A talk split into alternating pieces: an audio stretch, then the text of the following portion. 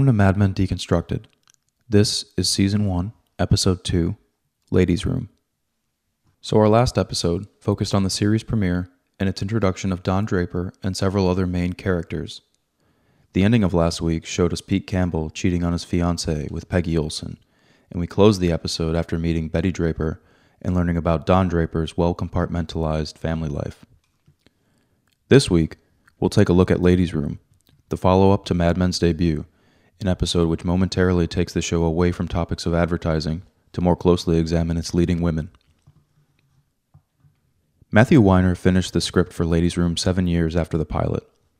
The episode filmed over a year after the completion of the pilot. During this time, Weiner decided to move the production from New York City to Los Angeles and settled on roles for many of the pilot's cast members. Some of these roles changed significantly. Paul Kinsey, for example, was rebranded from a nondescript account executive into a more bohemian copywriter. Bert Cooper, the eccentric senior partner at Sterling Cooper, is introduced for the first time, played by Robert Morse. Before his audition, Morse nervously appealed to a man handing out scripts, saying, I don't know what I'm reading. Can you help me understand this? When he walked into the audition room, he was introduced to the exact same man. It was Matthew Weiner. Ladies' Room is in many ways disconnected from the events of the previous episode. While there are few references to the pilot, it exists mostly in parallel, largely ignoring the world of advertising, focusing on personal life. There are no major ad pitches or client meetings in this episode. Pete Campbell is absent, honeymooning in Niagara Falls with his wife Trudy. Even Don is pictured mostly outside of the office, his story more of an undercurrent to the episode's other plotlines. Instead, the episode unfolds in a series of seemingly disconnected stories about three women, their lives thematically intertwined in their response to the question How do I deal with being a woman in this world? The title Ladies' Room comes from a quote Weiner heard that, at that time, in any office in Manhattan, you could find a woman crying in the ladies' room. And most of the episode's events provide answers to the difficulties of women's lives at the time. We'll start with Peggy Olson, Don Draper's new secretary, who spends the episode sorting out how she'll respond to the oppressive culture at Sterling Cooper. Ladies' Room dives deeper into Peggy's relationship with Joan Holloway and introduces her to the young copywriter Paul Kinsey. Peggy's first scene is at the office, where we see her talking to Joan, excited about getting her first paycheck as Joan, ever cynical, douses her enthusiasm, telling her that she'd never know if she was at the bottom of the food chain. The two women enter the ladies' room, where they find another secretary crying in front of the bathroom mirror. Peggy tries to reassure her, and we get this brilliantly constructed shot, with Peggy visible in the foreground, consoling Bridget, whose back is turned to the camera, but whose face is visible in the mirror. In another mirror, we see Joan looking on cruelly. Without a doubt, the show is contrasting these two women. Joan, experienced, accepting this sight of a woman crying in the bathroom as ordinary, while Peggy is still too naive to realize the normalcy. Later in the episode, Peggy tries to catch up on some work, but is invited to lunch by Joan. Harry Crane and Ken Cosgrove, returning to their roles from the pilot, offer to take the girls out. The group discuss Pete Campbell's honeymoon in Niagara Falls while Peggy listens hopefully. Out at lunch, Ken makes an uninvited sexual advance towards Peggy, but she becomes visibly uncomfortable and rejects him. It's unclear whether Peggy harbors specific feelings for Pete, or if she's returned to the moral innocence she displayed throughout much of the pilot. For most of the pilot, Peggy acts as the new girl, an outsider, morally uncorrupted. We theorize that her surrender to Pete's advances was a way for her to anchor herself in this new world of the show, to create some kind of emotional connection to someone in its cast. With Pete gone, Peggy often feels disconnected from the rest of the cast. We later see Peggy alone in the office at lunch. She's approached by Paul, who encourages her to grab a sandwich and offers to give her a tour.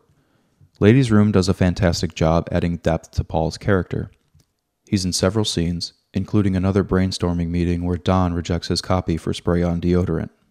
Paul was originally intended to blend in as a young junior account executive, but is instead portrayed as a hipster copywriter. He smokes a pipe rather than smoking cigarettes and he's obsessed with science fiction. The episode makes reference to the Twilight Zone and later bases Paul's ad campaign around an astronaut holding a right guard can, saying, It works in my suit and in yours. Paul is friendly, almost chivalrous in how he initially treats Peggy. He buys her lunch and they tour the empty office. As they walk the set, Paul explains that Sterling Cooper makes money by marking up ads at places on billboards, TV, radio, and in magazines, and that the majority of the business that we see on the show is creative and social window dressing given to the client free of charge. This is well stated, and it clears up some of the details of the ad industry that Mad Men had to this point failed to address. I also think it insinuates that the creative and account executives portrayed on the show are hugely egotistical. They're carried away with their own importance, even though their services aren't bringing in any real money to the agency.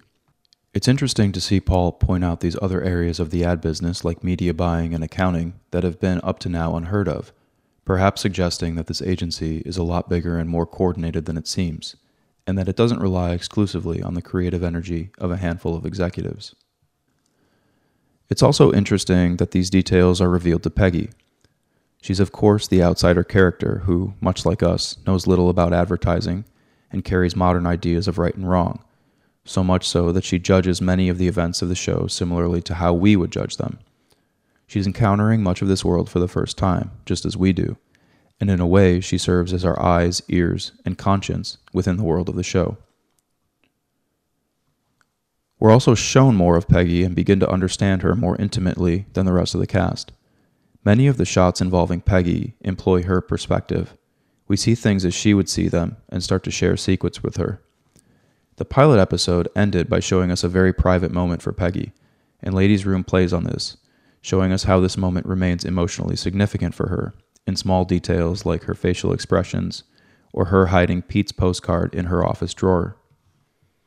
So when Paul seems initially sincere, we hope that Peggy has finally found a friend in the office.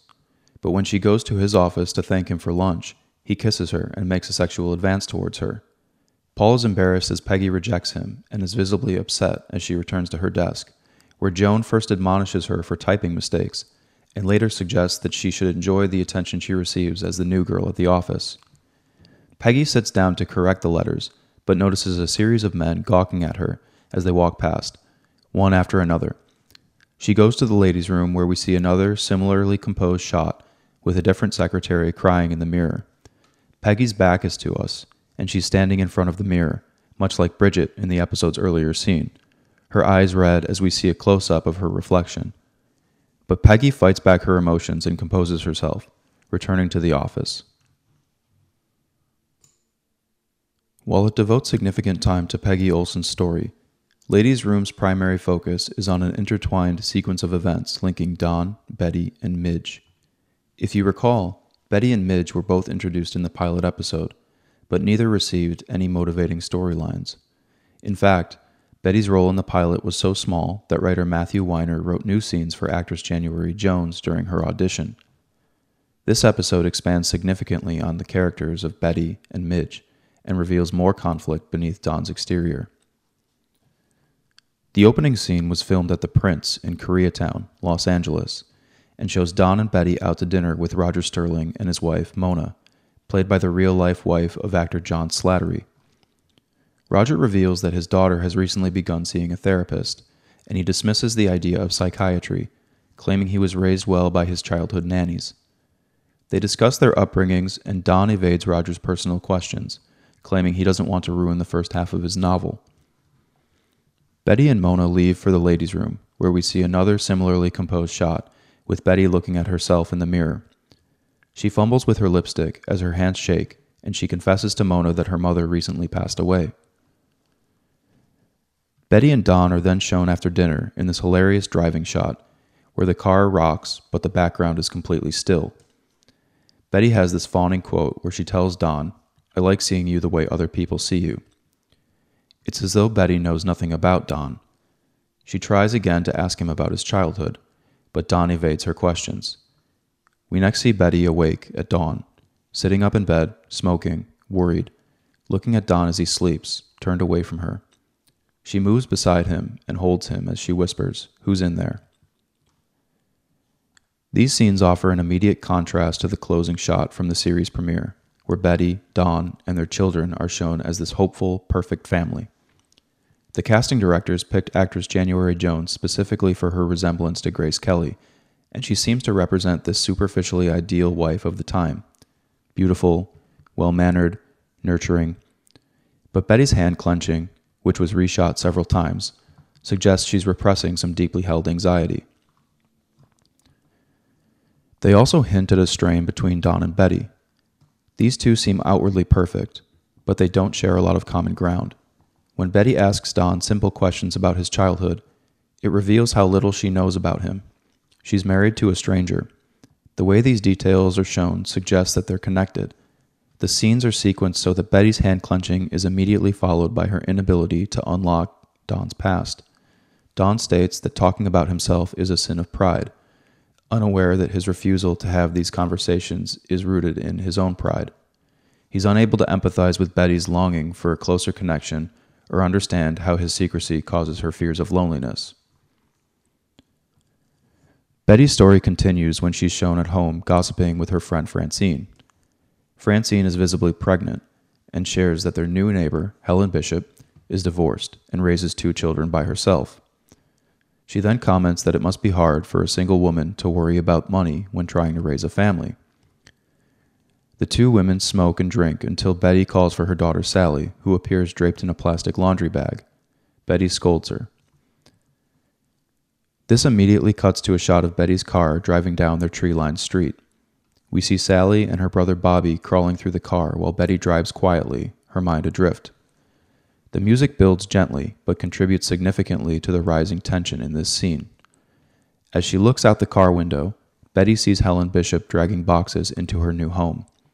Her hands numb and clench again as we see a close up shot that follows her perspective. The camera switches away to quickly show her in the car the kids' laughter drowned out by the intensifying music. We then return to her perspective as the car veers off the road and crashes onto her front lawn. Betty, exasperated, sits panicked for a moment before she checks on the kids, who laugh in the back seat as if nothing even happened. She sinks against the side of the car and holds a hand to her head. The shot of Betty fades into another scene with Don in bed with Midge at her apartment.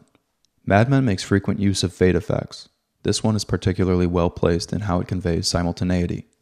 That Betty's anxiety attack and accident are happening while Don makes love with his mistress. As Midge gets up, Don notices a TV and asks her where she got it from. Don's hinting at the uncommitted nature of their relationship here, and it's especially hypocritical when he, a married man, grows jealous that Midge has relationships with other men.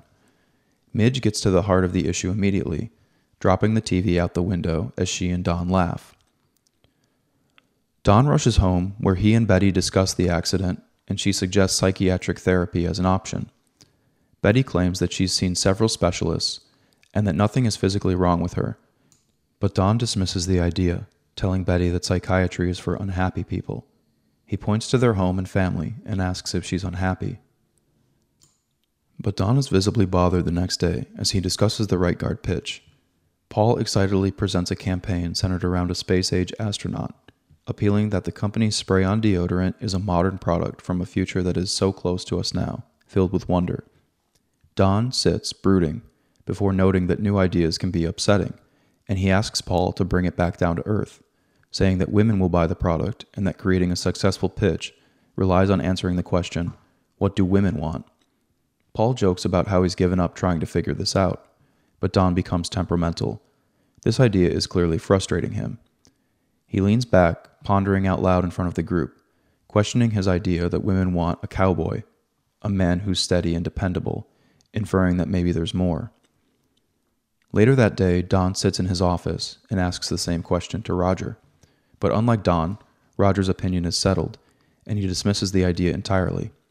He declares that psychiatry is simply another form of happiness for women to own, that their desires are rooted in an unending pursuit of contentment.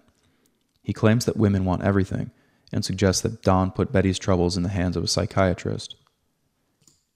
It's at this moment that we see Roger's character start to shine.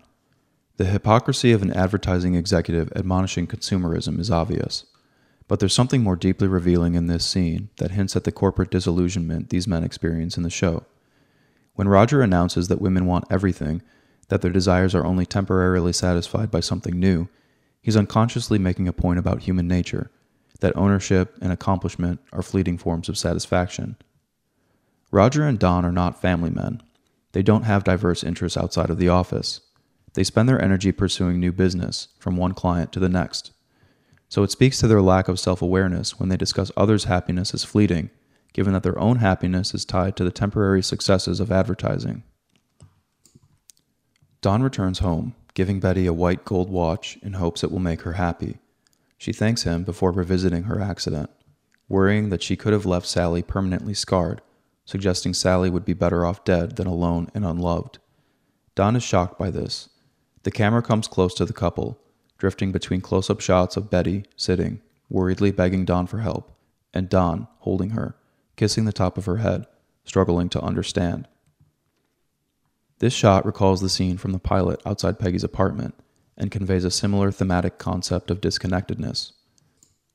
While Don and Betty are physically close, they struggle to empathize with one another. They're both looking out at the same world, but have largely different perspectives. Betty's routine acceptance of Don's gift shows that this type of material affection is something she's grown accustomed to. But her continuing anxiety shows that she's yearning for something more, and Don's acquiescence to her appeals for a therapist is perhaps a signal that he's taken Roger's advice and given up any hope that he can solve her unhappiness. Don is shown the next morning outside Midge's apartment, where he tells her that he can't tell whether she has everything or nothing. Midge explains that her happiness is rooted in her lack of attachments, that she lives in the moment with complete freedom. Meanwhile, Betty visits Dr. Arnold Wayne in an uncomfortable therapy session. She lies on a sofa, her dress sprawling around her, her enthusiasm fading into anxiety as Wayne listens in silence. She takes off the watch Don gave to her as she lights a cigarette and introduces random topics like the bomb. Don lies on Midge's bed and asks her, What do women want? before he arrives at his right guard tagline and perhaps the solution to his marital challenges. What do women want? Any excuse to get closer. He's later shown in a hopefully romantic dinner with Betty, where the two now sit side by side. But that hope is quickly suffocated when the two return home and Don enters his office, where he discusses Betty's therapy session with Dr. Wayne, revealing that he's coordinated these sessions to gain insight into Betty's private thoughts. The office door closes as the camera shows their dark, empty home. When I think of consequential episodes in Mad Men's development, Ladies' Room is perhaps near the top. It would have been easy for the show to become formulaic, presenting a series of self contained advertising stories from the offices of Sterling Cooper. But Ladies' Room offers a structural contrast with Mad Men's pilot, striving less for plot resolution and instead focusing on thematic elements. The episode signals the show's intention to dig deeper into its characters and develop more slowly. The characters in focus here are women Betty Draper, Peggy Olson, and Midge Daniels. The unfolding lives of these women show striking differences, and they're all confronted with unique issues but they're brought together for an episode by this shared struggle, exposed in thematically similar shots like Peggy and Betty's mirror scenes. Ladies' Room, to me, is Mad Men's examination of the question how do I find my happiness as a woman in this world? Photography contributes heavily to our perception of this shared struggle. It would be easy for us to view Peggy's struggles as entirely unrelated to Betty's, but similarities in the construction of each woman's scenes in front of the mirror help us link the events of the episode as originating from a common problem. Men in this world are out of touch with the individual ambitions of women. For Peggy, this is the ambition to be respected, to be successful. For Betty, this is to be loved. And for Midge, this is to be free. Each woman strives for their own version of happiness. And confronted with challenges, we see how each woman responds. For Betty, this is apparent from her first scenes. She's shown fumbling in front of the mirror, her hands trembling, nervous as she fights to repress her anxiety. It's revealed that her mother recently passed away. The sight of a divorced woman triggers another panic attack, and she later worries about the consequences of Sally being scarred, suggesting she'd be better dead than alone. Betty is a young woman married to a man she hardly knows. She wants to get closer to him, to work through his guardedness and form a more emotional bond to feel loved, but Don is unwilling. Betty's fears remain unexpressed, perhaps even to herself. It's suggested that Betty does not even allow herself to think of Don as unfaithful, She remains submissive to him and adapts in outward happiness. But her repressed fear of abandonment provokes the panic attacks we see throughout the episode. Peggy's confrontation is more explicit. It's the result of an oppressive culture of harassment from men who fail to respect her as an employee.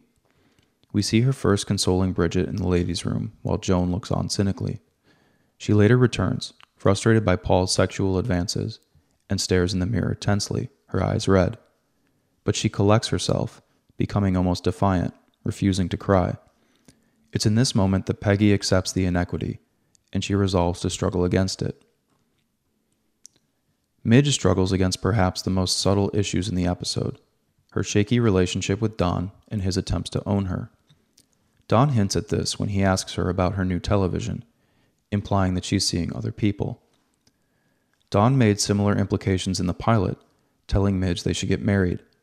But Midge understands Don, perhaps better than he understands himself. She knows that his obsession with her is driven by his inability to control her, and that once she submits to him, he'll no longer be interested in her. Her desire is freedom, the clarity she finds when making decisions with only her momentary impulses in mind. While this episode focuses on the women of Mad Men, it's important to pay attention to how Betty and Midge's stories contribute to the development of Don Draper's character. Don's relationships often reveal problems he's running from and solutions he's embracing. And when he can't find a way to relate to Betty's problems, Don is repeatedly shown with Midge. Scenes with Betty, Don, and Midge are often sequenced to highlight Don's marital struggles and show Midge as an outlet. Matthew Weiner has suggested that Midge can be interpreted as Don's id. She's the embodiment of Don refusing morality and succumbing to his base desires. And Betty is perhaps an ideal that Don is trying to create. This episode starts to break down that ideal, portraying Betty as an imperfect woman who represses her emotions and struggles to communicate. Don is evasive when Betty brings up his past, and later becomes frustrated by the idea of her seeing a psychiatrist. He buys Betty a gold watch, but it's the wrong solution to a problem she won't allow herself to express. Ladies' Room shows the fault in Don and Betty's marriage, Don's inability to empathize with her. So while he's attracted to the image that Betty evokes, he's not emotionally equipped to bring her happiness. He struggles to deal with how his responsibilities as a husband and a father hinder him, and there's a secrecy about him, a withholding that prevents Betty from getting close to him and feeling the love she needs. Ladies' Room broke new ground for Mad Men, giving us insight into the complicated personal lives of Don, Betty, and Peggy. Don's secrecy becomes hard to ignore in this episode. His relationships with Betty and Midge are shown more prominently. Peggy's personality becomes increasingly clear, and she arrives at a powerful resolution while staring at herself in a bathroom mirror. But as Mad Men shares more of Peggy's personal moments, we're left to wonder how Don's secrets will be revealed. We'll discuss those secrets and more in our next episode as Pete Campbell returns, Sally Draper has a birthday party, and Don meets an old friend.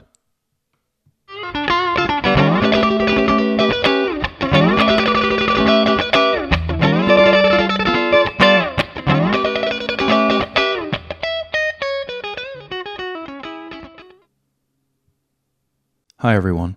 I wanted to note that this is a redo of an episode previously released on September 1st, 2020. As always, thank you for listening, and if you'd like to leave any feedback, please contact me at madmendeconstructedpodcast at gmail.com.